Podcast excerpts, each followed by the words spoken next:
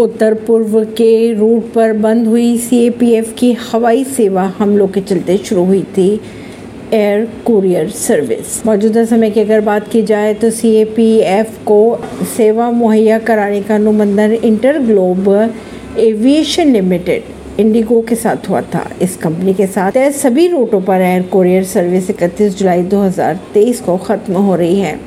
Nodal एजेंसियों के द्वारा इन सेवाओं का विस्तारित 1 अगस्त 2023 से लेकर 31 जनवरी 2024 तक बढ़ाने के लिए केंद्रीय गृह मंत्रालय के पास फाइलें भेजी गई। एयर कोरियर सर्विस के संचालन की ज़िम्मेदारी बतौर नोडल एजेंसी बीएसएफ के पास है।